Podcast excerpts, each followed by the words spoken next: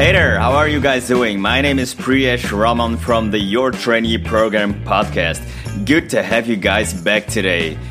The Your Trainee Program podcast is a podcast about personal development, and it's actually all about making personal development all accessible for you guys.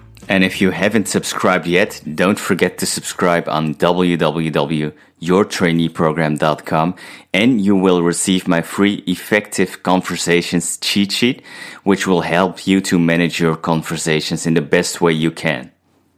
And today we will be talking about curiosity, why is curiosity one of my number one skills? And how did it help me as a business intelligence advisor? And how does it still help me as a manager? And even in private life, curiosity is very important. So I'm going to talk to you why it's important for your career and how you are going to benefit from it. Why is it important? Being curious isn't always as standard as we wish it would be. In today's life, we usually have a lot of assumptions, opinions, and judgments, which won't always bring you further in connecting with others. It also doesn't even bring us closer to our goals either. Usually, we need to reach our goals and need to reach results and stuff like that. We have customers, we have bosses, we have relationships, and we have to uh, we have to look at a lot of factors which influence the way we perceive the world and the way we really act as ourselves, this can also cause misinterpretation, which is easily led to because of we were people we are making assumptions and that doesn't help us in effective conversations either. In this episode, we're going to talk about how to build stronger relationships and reach goals more effective by being genuinely curious. So make sure to listen through as I'm going to give you my ultimate tip for recognizing habits and breaking them. Probably, if you have made it to this podcast episode, it means that you have learned a lot during your journey in life and in your career. You also probably use a lot of what you have learned during your life. So, I want to take it a real life example. If it rains outside, you will get wet. So, what do you do? You bring your umbrella. If you exceed the speed limit in traffic, you get a ticket. So you try to stay within the limits. And if you see clouds, you assume that it might rain and you might bring your umbrella anyway. This is awesome and makes us very complex, intelligent species. So imagine if you had to discover that you would get wet in the rain every single day. And I need to tell you, I'm living in the Netherlands and it's very rainy out here. How would it even look like? It would actually mean that you had to go to the same learning experience day by day by day. And if we translate that to our communication with other people, we might have the same idea about what, what people think or what might happen if you say something in particular. Because we learn by our experience. If someone reacts a certain way in a certain situation, we will take that behavior and the outcome to another situation. But the interesting thing is, in human interaction, we can't really tell how people are going to react because mind reading still isn't a thing, unfortunately. It's 2022 now, and mind reading is, isn't still mainstream. Nobody can mind read. It's not accessible for the normal folks, and maybe Google will invent it one day, but we're not at that point right now.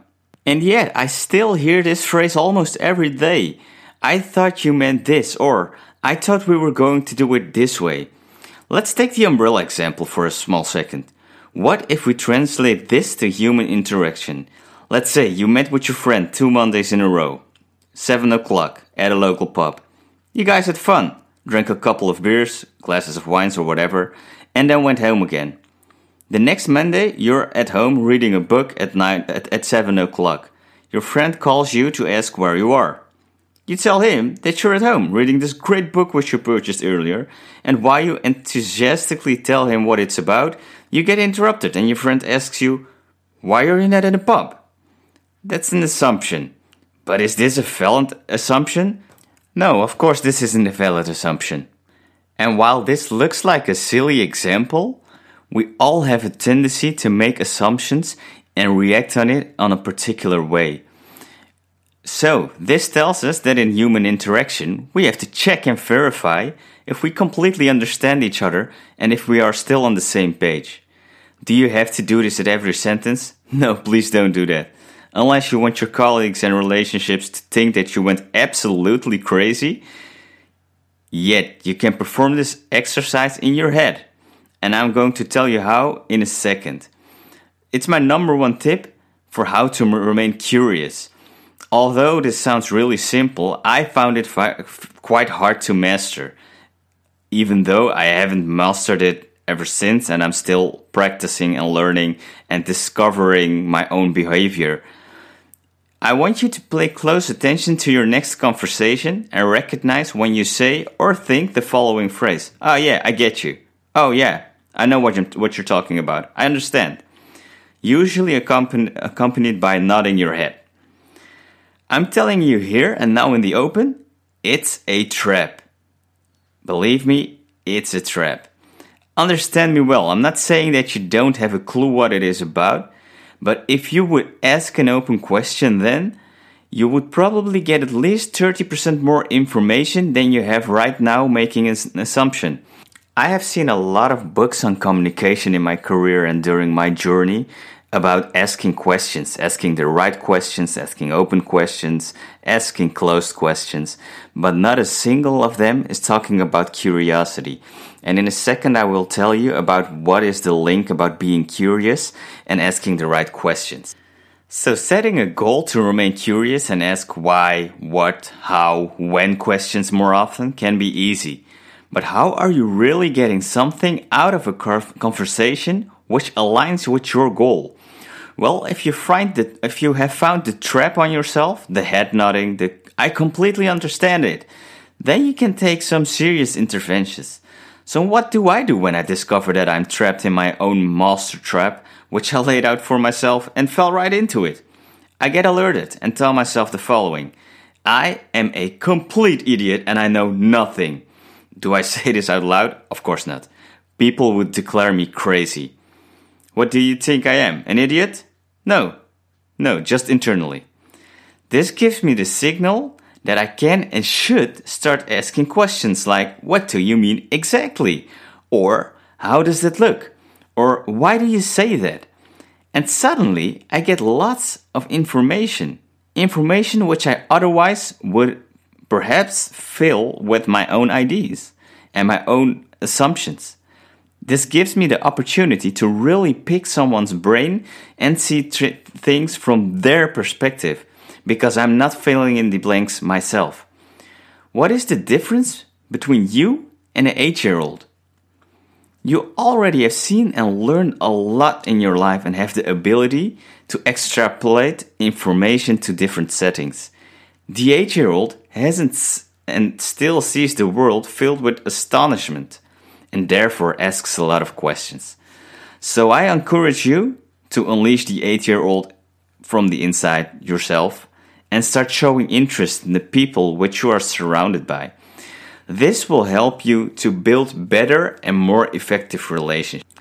So, to come back to the relationship between questions and curiosity, what is the relationship?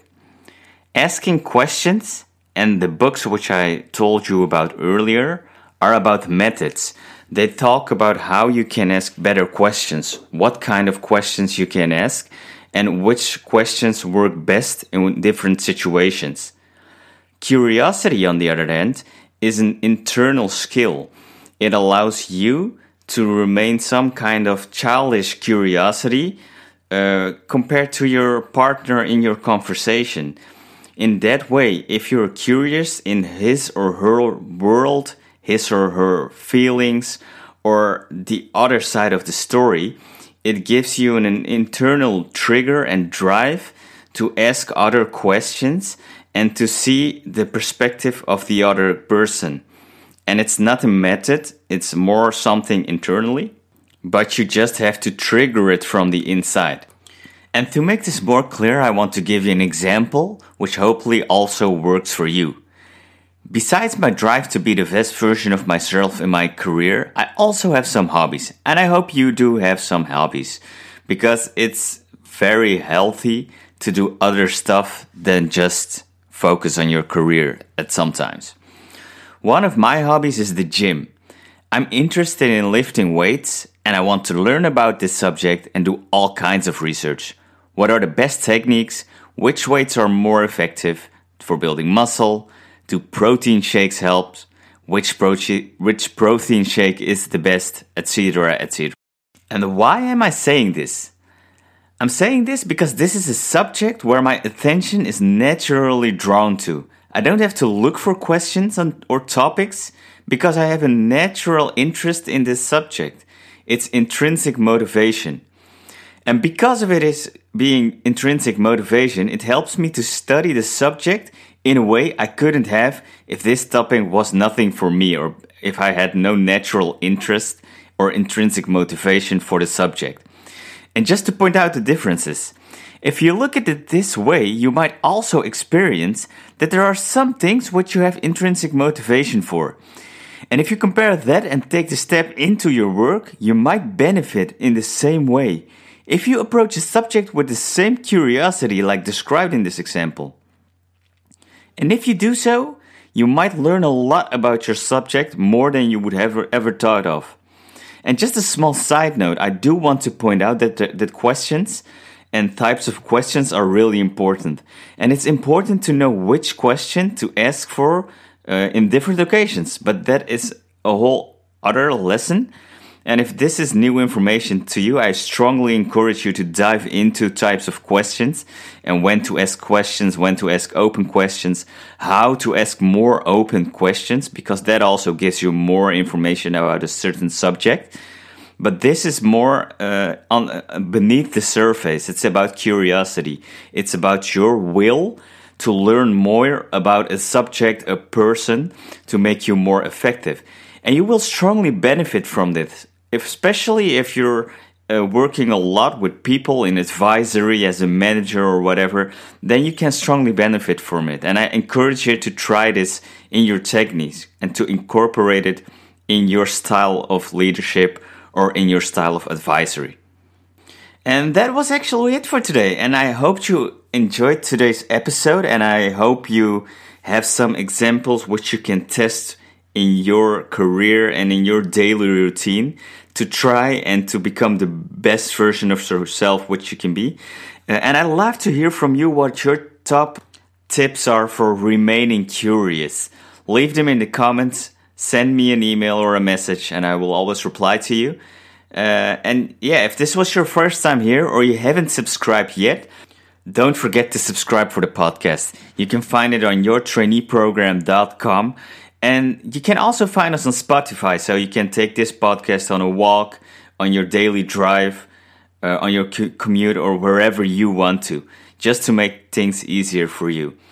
And if you like this podcast and it helps you, it would really help me and the rest of the world, which can benefit from it, if you leave a honest review.